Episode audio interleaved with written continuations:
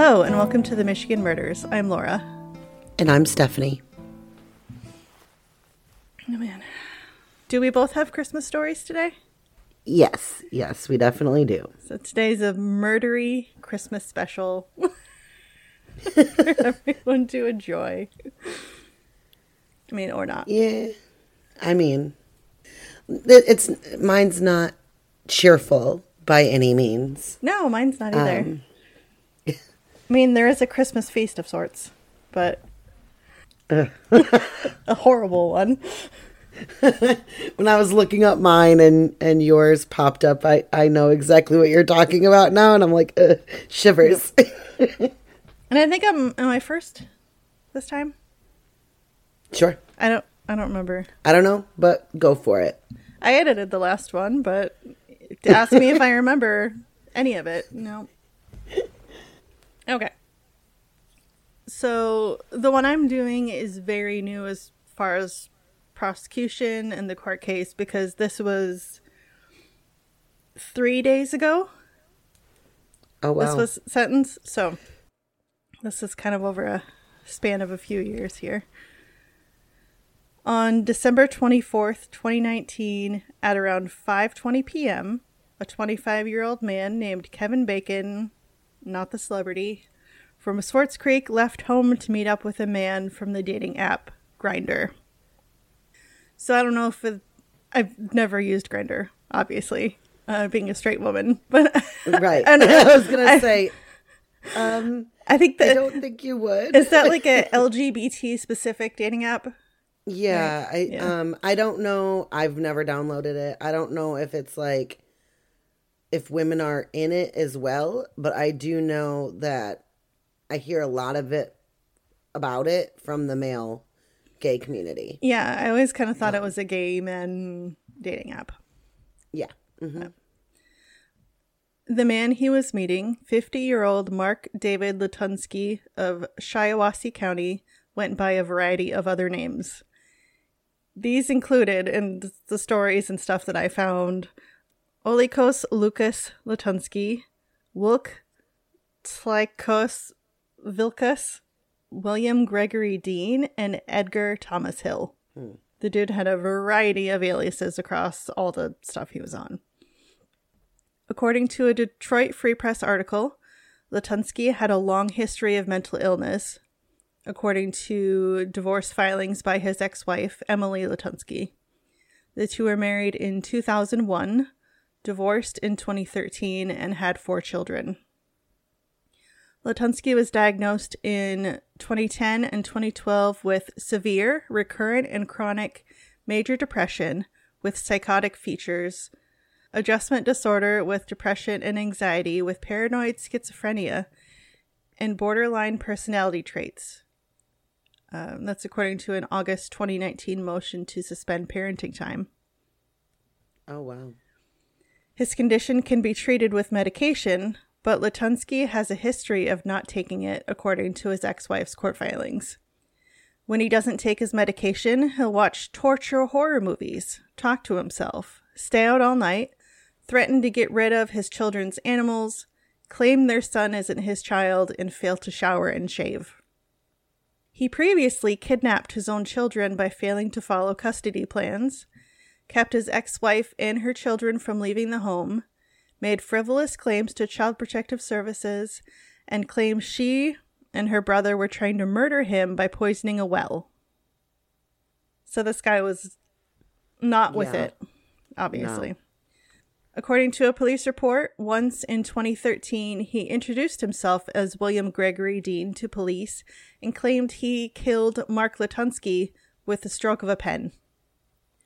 After he pretended to be unconscious while police found him lying in his father's home nearby. His public defender, Douglas Corwin, had said Latunski had been committed to hospitals four times for mental health concerns. Hmm. Latunski attended Central Michigan University from 1987 to 1991, interned for Dow Chemical that summer the same year, and went to earn a master's degree in chemistry in 1995 from Iowa State University. He was fired in 2019 from a job for refusing to take medication Emily Latunski said in her 2019 August filing. He claimed his employer wanted to put harmful chemicals in products. And this guy was a chemist. So I don't, I just don't. I guess what gets me is that the court has all this evidence of him needing this medication, of him possibly being a danger to people. I mean, he kidnaps his family, holds his wife, all of these things, ha- makes all of these claims, and they don't commit him. Yeah. With what mental health services? They're already so limited as it is. Where it's like, take your medication, and then it gets left at that. Yeah. Exactly. I mean, all I can think of is that he he really needed to be in a mental health facility where they could make sure he takes his medications and make sure that he's like on the up and up. Whereas instead of just oh hey don't forget to take those. Have a great day. Yeah. that's not how that works. Oh gosh. Yeah, it's tough because with what systems in place is going to monitor someone to make sure they're taking their pills every day. yeah. Like, it's really hard to, yeah, I don't know. Yeah um, Kevin Bacon was reported missing Christmas Day after his roommate said Kevin went to meet a man on Christmas Eve after they connected through Grindr, but he didn't come home for a family breakfast. His car was later found in a parking lot in Clayton Township. His cell phone, wallet, and a bag with his clothes were found in the car. Which is so weird to me. Like you're going to meet a guy and you don't take anything with you. right So, after days of searching, a tip eventually led investigators to Latunski's house in Morris on December 28th. I think it was the county police got the tip. They called in the state police to Latunski's residence for a welfare check. So, that was the guise of getting it. It was, you know, we're doing a welfare check on you. Latunski spoke to the state troopers outside and allowed them to enter his home which is the weird part because obviously off. Um, because once inside, investigators found Kevin murdered inside the home in a room in the basement. And it was a sex torture room, I guess you would call it, set up down there. Latunski spent part of Christmas with his estranged husband, Jamie Arnold, and Arnold's friends acting as normal as can be, according to what Arnold told M Live. Kevin's parents, Carl and Pam Bacon, learned the horrible details of what happened to their son through court documents. Carl said, Evil does exist, and it touched us. The court documents revealed disturbing details of how Kevin died.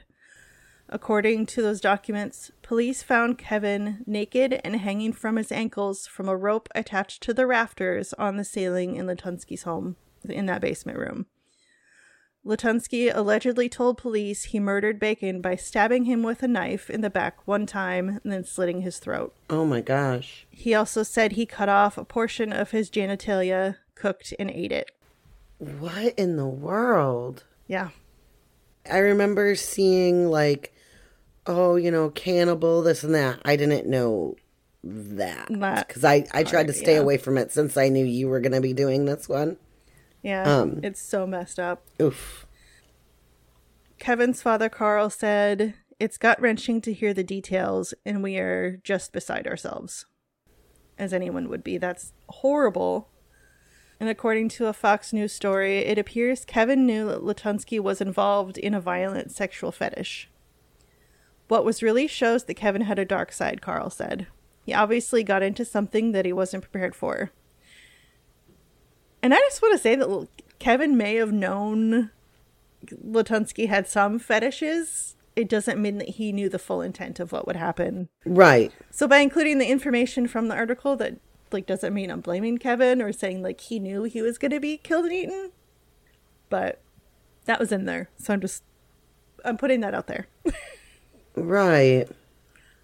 He could have also assumed that, like, say Latunski said, you know, in messages or whatever, oh, I want to, you know, torture and eat you, blah, blah, blah. The Kevin could have thought, oh, this guy's just, you know, messing around, playing a game, you know, like, Yeah. Who really knows, he- though? I mean, he left all of the stuff behind in his car.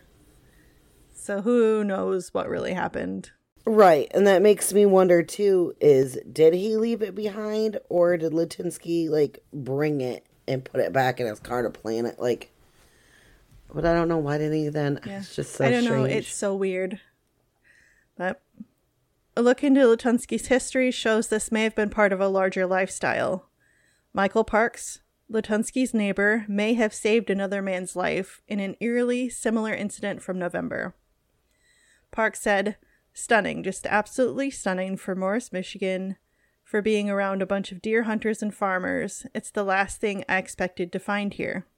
So, from a Fox News story, Park said he encountered a man in November on his front porch, covered in blood, knocking on his door.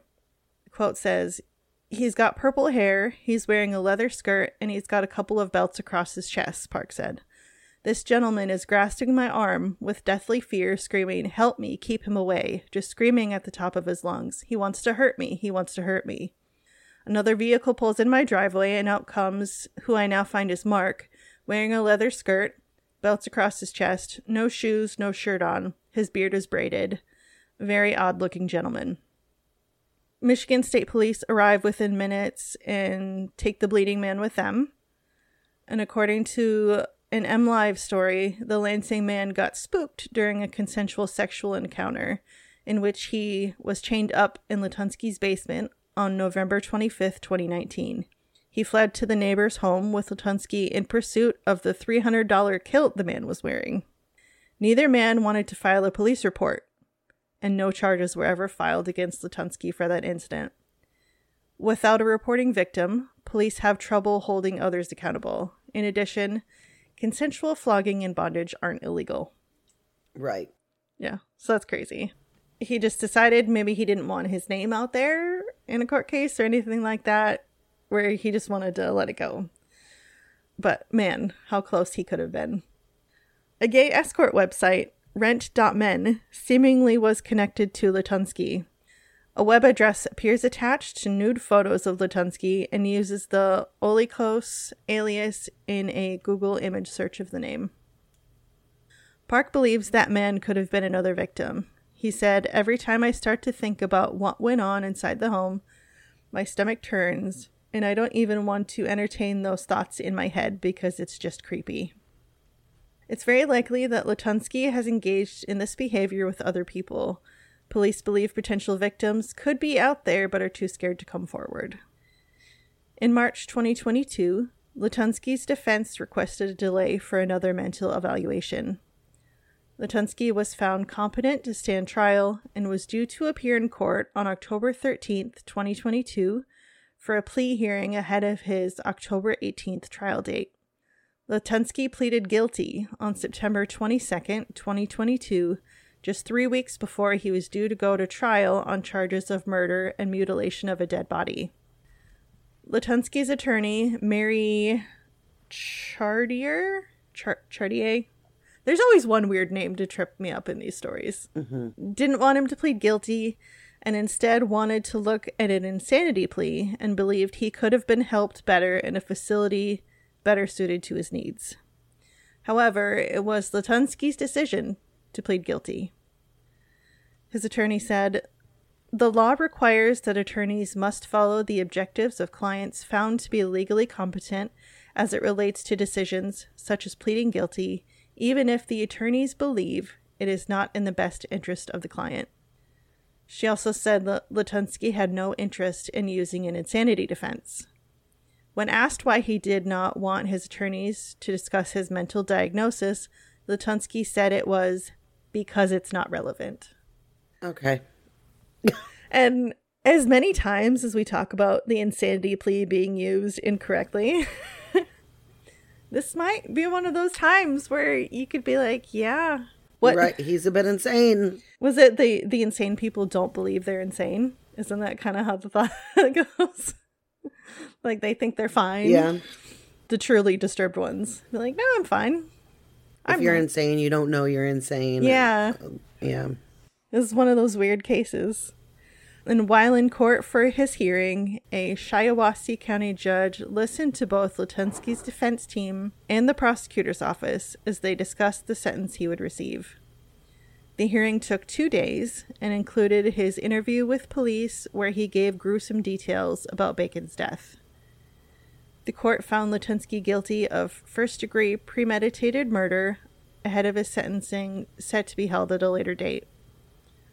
On Thursday, December 15th, 2022, Shiawassee County Circuit Judge Matthew J. Stewart sentenced Mark David Latunski to life in prison without the possibility of parole for convictions of the first degree murder and 11 months in prison for disinterment and mutilation of a dead body. As of December 15th, 2022, Latunski was placed in the Charles E. Egeler Reception and Guidance Center in Jackson. And according to the website, the Reception and Guidance Center serves as a quarantine facility responsible for intake processing of all male offenders who are educated adults sentenced to a term of incarceration with the Michigan Department of Corrections. Prisoners with new commitments and parole violators are received at the center for assessments, screening, and classification prior to their placement in general population prisons throughout the agency.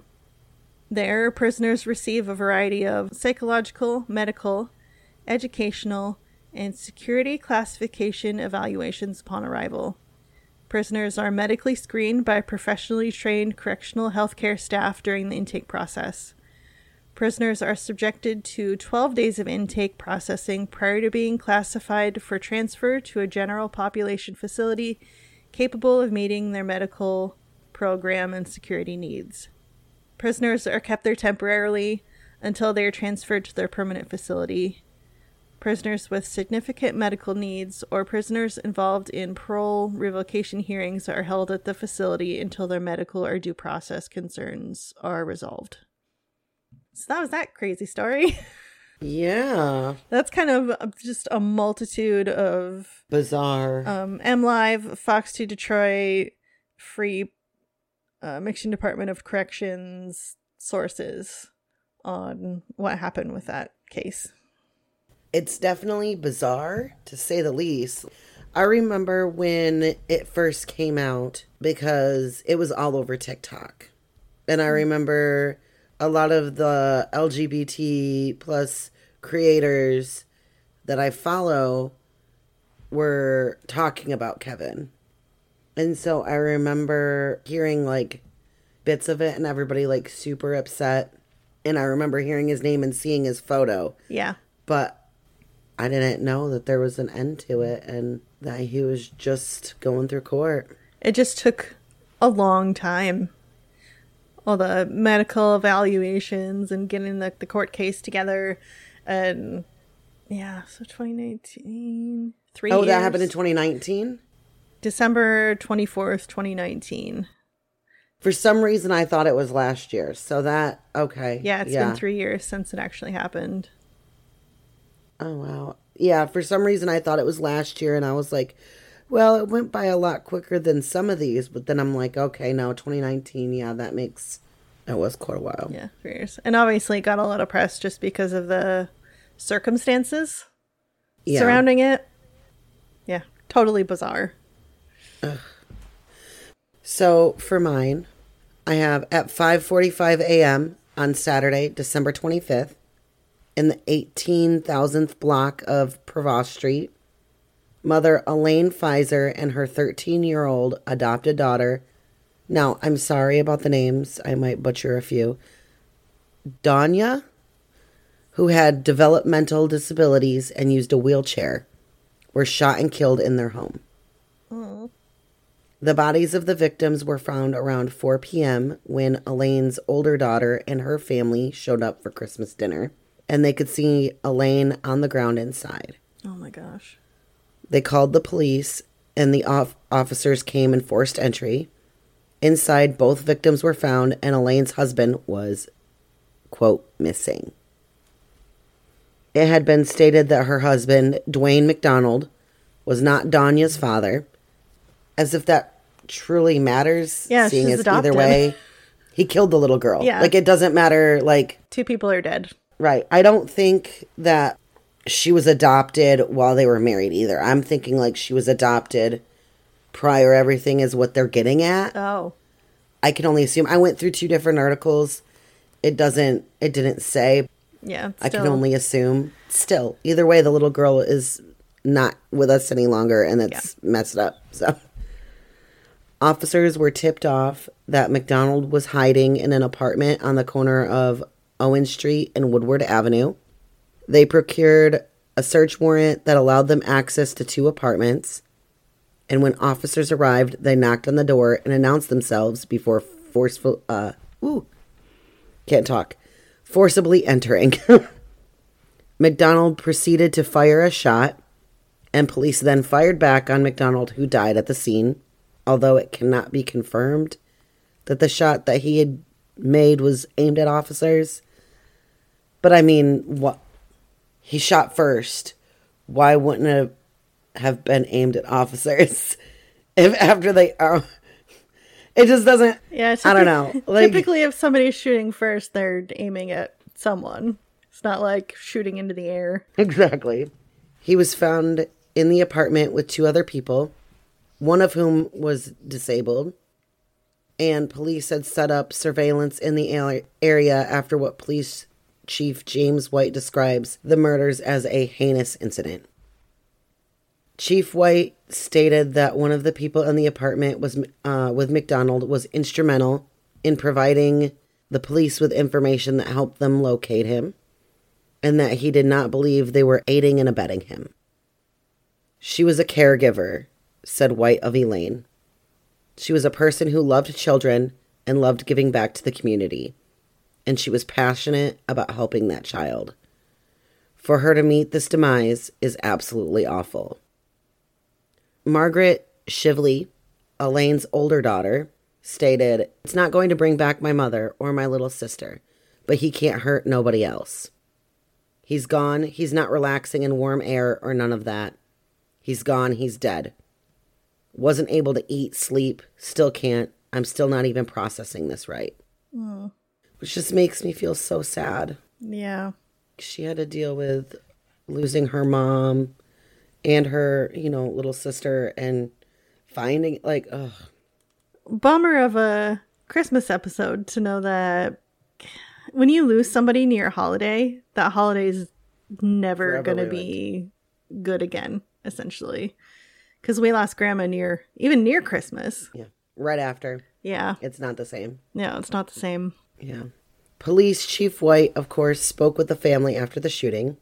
Justice is served. We appreciate all of the help and support. We thank the Detroit Police Department for all of the help that they did. Antwain? I'm not sure if he pronounces it Antwain or Antoine, but Antwain Jeffries said. It's all very sad. I didn't see anything that stated if he had a motive or not, although it doesn't really matter in the long run. No. I'm just glad he can no longer hurt anyone else. And as Margaret said, he's not relaxing in warm air somewhere Yeah, while, exactly. her, while her mother and sister don't get that luxury. I mean, they couldn't have really talked to him, seeing as he died when they found him. So they couldn't find out motives, anything like that. But like I said, it just doesn't matter. Like, why you did it, you did it. Period.